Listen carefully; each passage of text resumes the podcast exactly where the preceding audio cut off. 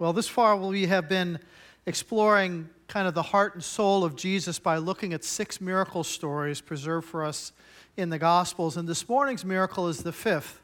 It's from Luke chapter 13, starting with verse 10. Next week, we're going to finish up this short series with Mark chapter 5 and Jesus' encounter with a man called the Gerasene demoniac. But let's open our hearts now to the Holy Spirit as we hear from Luke chapter 13. On a Sabbath, Jesus was teaching in one of the synagogues, and a woman was there who had been crippled by a spirit for 18 years. She was bent over and could not straighten up at all. And when Jesus saw her, he called her forward and said, Woman, you are set free from your infirmity. then he put his hands on her, and immediately she straightened up and praised God. Indignant because Jesus had healed on the Sabbath, the synagogue leader said to the people, There are six days for work, so come and be healed on those days, not on the Sabbath. The Lord answered him, You hypocrites! Doesn't each of you on the Sabbath untie your own ox or donkey from the stall and lead it out to give it water? Then should not this woman, a daughter of Abraham, whom Satan has kept bound for 18 long years, shouldn't she be free, set free on the Sabbath from what bounds her? When he said all this, all his opponents were humiliated, but the people were delighted with all the wonderful things he was doing. Amen. This is God's word. One of the most compelling characters in literature is Victor Hugo's Quasimodo, also known as the Hunchback of Notre Dame. Not the Disney cartoon version that pretties up the story and kind of ties a nice little happy face at the end. Uh, if you've ever read the novel or seen one of the more original black and white versions of the movie, no, The Hunchback of Notre Dame, it's a tragic story of unrequited love and terrible injustice. It's been known to bring its readers to tears. Quasimodo is the son of an outcast gypsy woman who is murdered when Quasimodo is only an infant, and no one wants him because of his deformity. But he's rescued by the archdeacon of the Cathedral of Notre Dame and he lives his whole life within the security and safety of the church. He doesn't even know that his body is twisted and gnarled in ways that would make him an outcast in the wider world. As long as he stays in the cathedral, he's fine, but as the story progresses, of course, he does venture out into the city. Things go very badly. He's arrested. He gets sentenced to be flogged. Quasimodo is paraded through the streets, uh, put in the stocks in the public square to be publicly humiliated and mocked and taunted by the crowd because they think he's grotesque. They call him the Pope of Fools and crown him that way. They say he's the ugliest person in Paris. As he's being mocked, a young Romani woman named Esmeralda sees his pain and his thirst, brings him water, and her simple act of kindness just captures his heart. Eventually, Quasimodo is sent back to Notre Dame because someone as hideous and deformed as he is should simply stay out of sight. Well, in the original novel, it doesn't end well for Quasimodo or for Esmeralda. But over the years, people have seen parallels between Quasimodo and Jesus in their suffering. The officials marched him down the streets, not the streets of Paris, but the streets of Jerusalem. Like with Quasimodo, the, the crowd heaps insults on Jesus, mocks him as a king. Jesus was publicly humiliated, tortured, beaten. When he was on the cross in agony, someone saw his distress and offered him a sponge to wet his parched lips. Writing more than 600 years before Jesus even walked this earth, the prophet Isaiah described the Messiah's future sufferings this way. This is Isaiah 53. He had no beauty or majesty to attract us to him, nothing in his appearance that we should desire him. He was despised and rejected by mankind, a man of suffering, familiar with pain like one from whom people hide their faces, he was despised, and we held him in low esteem. Surely he took up our pain and bore our suffering, and yet we considered him punished by God, stricken by him, afflicted. But he was pierced for our transgressions, crushed for our iniquities. The punishment that brought us peace was upon him, and by his wounds we are healed. We all, like sheep, have gone astray. Each one has turned to our own way, and the Lord has laid on him the iniquity of us all. Jesus knew the kind of loneliness and pain that was trapped inside Quasimodo's body. And it was because that one day Jesus would himself be shoved aside and treated miserably, treated as expendable, that I think his heart went out to this hunchback woman that he noticed while teaching at the synagogue. severely disfigured, bent over, alone. We're told that for 18 years she has felt the misery of a condition that no one could cure. People saw her as cursed by God, malformed. They would have avoided any physical contact with her out of fear that they might catch whatever she had, whatever disease, or be contaminated by whatever sin that she was being cursed for. She carried that physical and emotional pain and false shame every waking minute for the last 18 years. But this time, she was probably used to the harsh reality that people would never look at her as a person in need of compassion. She was a freak, she was an oddity. Maybe someone would offer her pity, but no one would really offer her compassion. We're told she wasn't born this way. Her disease came on later in life, and so she suffered also from the memory of life before her condition. She knew what it was like to look up at the stars and to see the heavens. And now she couldn't even see a sunset or birds in flight. She was so severely bent over all she could do was stare at the ground. Like we've seen in other miracle stories in this series, some people would have thought that, that she that, that demons deformed her, that, that it's something way which she sinned. Others thought maybe she was being judged by God for some ancestral sin. But Jesus knew differently. He knew she deserved dignity and love no matter what disease she suffered. Jesus had compassion. Compassion. He didn't shy away from her disease, her past, her pain. He wasn't repulsed by how she looked. He wasn't frightened of the demons that some people said possessed her. Jesus put his hands on her as an act of acceptance and said, Woman, you are free. In so many ways, Jesus was ahead of his time. I read that the Association for Psychological Science did a study on how compassion actually changes our brain function. When a person shows compassion, that empathy actually activates the pleasure center in your own brain.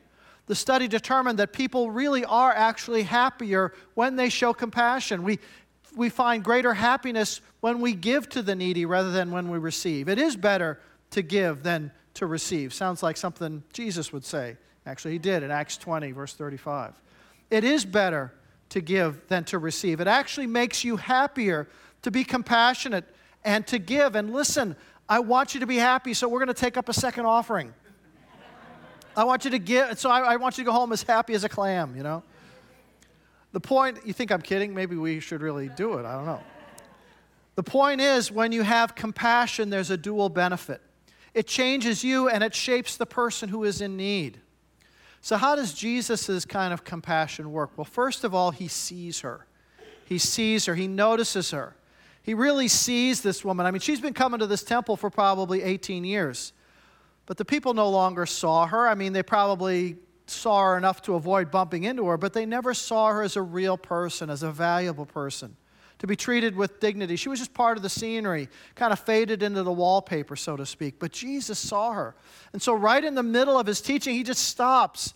His eyes are fixed on her, and everybody in the synagogue's kind of turning around, wondering who's he staring at?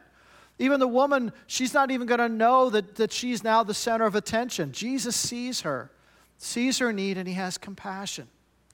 The next thing we're told that Jesus does is that he speaks to her.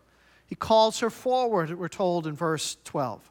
There's nothing in the scripture text that indicates that the woman came to the Sabbath service intending to be healed. She wasn't seeking it. She didn't come to the synagogue in order to be healed.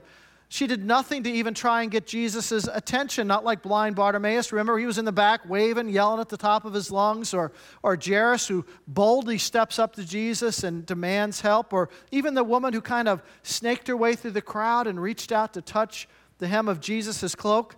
This woman was just there as a regular member of the con- congregation, and so she just had hobbled in and was sitting by herself in her usual row in the back. She hears Jesus saying, You there, lady, in the back. Yeah, you. And she can't even look up to see who's calling her. But she's got to be wondering, why is he calling me? What have I done wrong this time?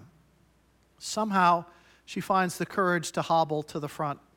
And without much fanfare, Jesus speaks to her and again says, Woman, you are free. Now, the Greek verb that Jesus uses here is apoluo. It's a fairly common word in the New Testament. It simply means to be free from can be used as a legal term for someone who is set free from prison or who ha- receives a pardon for their crime. It could also mean someone who's released from like a painful condition, like if you found an animal in a trap and you open the trap and set that animal free. It can also mean to send away or to dismiss, like it's Friday at 4 o'clock and your boss says, Everybody go home. You're loose, the job is finished, you're free to go. The idea of setting people free is so important in what Jesus means in compassion. When Jesus publicly announced his ministry in Luke chapter 4, he says he came to proclaim freedom for the prisoners, recovery of sight for the blind, to set the oppressed free. It's the same word, set free. In this particular case, I think Jesus just couldn't stand to see this woman trapped like that in her own body. And so he set her free. That compassion was coupled with action. It's just part of the basic character of Jesus. 1 John 3 8 says that the reason the Son of God appeared was to destroy the devil's work. Same word, destroy there. It's to loose or to set free. Jesus in the story is just simply doing what he came to do to free this woman from the bondage of evil. In Acts 10:38 it says God anointed Jesus of Nazareth with the Holy Spirit and power and he went about doing good and healing all who were under the power of the devil because God was with him. Jesus is the one who breaks the power of the evil one. Now, Jesus isn't done speaking to the woman. While she's still in earshot, he has to deal with this hard headed and hard hearted synagogue leader who kind of objects now to the healing. And Jesus refers to the woman as a daughter of Abraham. Now, listen to this that phrase, daughter of Abraham, it is totally unique to Jesus.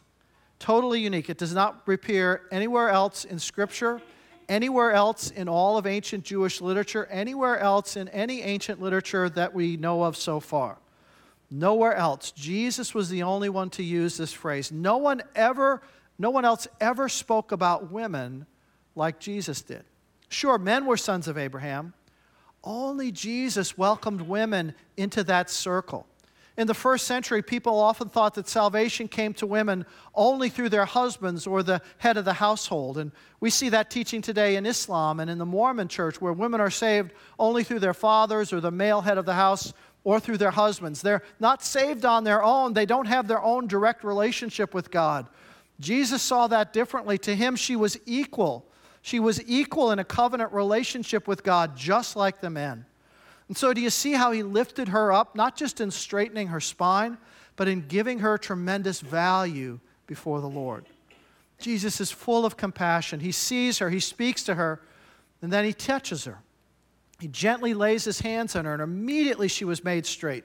Praises God. Immediately, it's like her spine unlocks. She practically springs up straight up like a, like a jack in a box coming out of the can, you know, kind of boing. All of a sudden, she feels that release, and immediately, spontaneously, she praises God. Now, Jesus didn't need to touch her.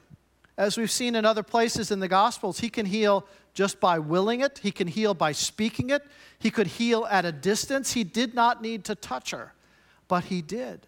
Because I wonder how long it had been since she had experienced a gentle, caring human touch. She needed the touch. It was part of her healing to have this physical connection with Jesus. And after Jesus is touched for the first time in 18 years, this daughter of Abraham straightened her back. She stretched to her full height. And among the sons of Abraham, maybe some of whom were now hanging their heads in shame, she held her head high and she gave glory to God. Nothing honors the Savior any more than a heart of gratitude and a spirit of praise. She could claim as her own Psalm 146, verse 8, which says, The Lord lifts up those who are bowed down. Jesus had compassion. He saw, he spoke, he touched. And too many people go through life never really experiencing the compassion of Christ. Sure, we talk about it, we hear about it, we sing about it, but in reality, people don't often, don't always enter in the compassion of Jesus for themselves, or do they see themselves as a conduit of that compassion to others? Sometimes we are all just too much like that synagogue official whom Jesus confronted as a hypocrite, a play actor. Christians, we can be hypocrites because we're supposed to be helping people come to know what it's like to be loved by Jesus. And that can only happen when we treat them with a similar love. We demonstrate Christ's love for them when we see people, when we speak to them and touch them in compassionate ways. So we've got to be careful about restricting our sense of compassion only to certain groups of people who we think deserve it. And subtly, and maybe not so suddenly, Christians are sometimes the ones who are withholding compassion from people because we don't think they deserve it. And that is not what Christ wants. In this world, there's always going to be someone who finds a reason to withhold compassion. In this story, it was the man who was the leader of the synagogue. And we have to be careful about slipping into his attitude of the synagogue official because he just had this checklist about who should or who should not be a recipient of God's love. In his mind, only those who follow the rules, those are the ones who deserve compassion. Rule breakers, you go to the end of the line. The whole point of grace is that it goes to those who don't deserve it. Grace flows to those who don't follow the rules. The compassion of Jesus always flows to those who don't deserve it. What's interesting in this story is that the synagogue leader doesn't reprimand Jesus. He wags his finger at the crowd, scolds them. He says, Come back the other six days of the week, but not on the Sabbath. Don't violate our traditions. In effect, what he is saying is that their religious rules were more important than the real needs of people, that their kind of protecting the institution was more important than the needs of the congregation.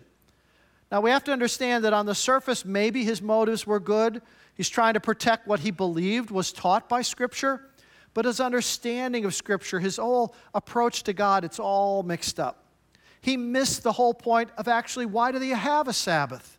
Because it's a time when people are supposed to connect with God and worship him. And that's exactly what happened right in front of his eyes. This woman connected with God, worshiped from the depths of her heart, praised him, and the synagogue leader, he should have been right at her side praising God too, and he wasn't. He was in worship, he was in worship, but he wasn't worshiping. He was grading what was going on. Do you ever do that? You're in worship, but you're not really worshiping? You see, he missed his chance to experience the reality of God's compassion. There's a story that's been published in a number of places like Reader's Digest and the Huffington Post, so I think this is a true story. You can't always, always tell these days. It's about a guy named Joe Serna.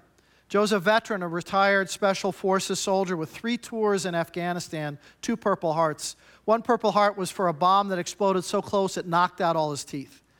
Joe's 18 years of combat caused him to have feelings that he could not put into words. The trauma he experienced was still very real in his head when he came home. And so it, he, he started to dull that pain with alcohol. It eventually caught up to him and landed him in vet, Veterans Treatment Court. Joe showed promise in the program, and one of the conditions of his parole was to not use any drugs or alcohol. And one of his tests revealed alcohol, so he gets hauled before a judge again. And when he got in front of the judge, he lied. He said, Must have been the cough syrup. You know, I know some of you have used that excuse, probably. But the next week, he voluntarily went back to the same judge and he said, Your Honor, I lied last week. I was drinking. And so the judge sentenced him to 24 hours in jail. Doesn't sound like much, but it was very bad for Joe because one of his greatest fears was confined spaces. In Afghanistan, he'd once been trapped in a truck that had overturned in a canal, and he'd almost drowned in that watery tomb. And so he had still had all these terrifying flashbacks whenever he was in a tight space, like a jail cell. So when he arrived at his cell wearing his orange jumpsuit, he was sweating bullets. The jailer opened the door, he goes inside, and there's the judge just dressed in his street clothes. And Joe walks in, and the jailer closes the door, and he says, Judge, what do you? And the judge interrupted him. I'm Lou, he said. Lou, the judge, knew about Joe's PTSD and his fear of confined spaces. The judge was also a former soldier who had fought in Operation Desert Storm. So he decided to sit out Joe's sentence with him so that he wouldn't have to be afraid.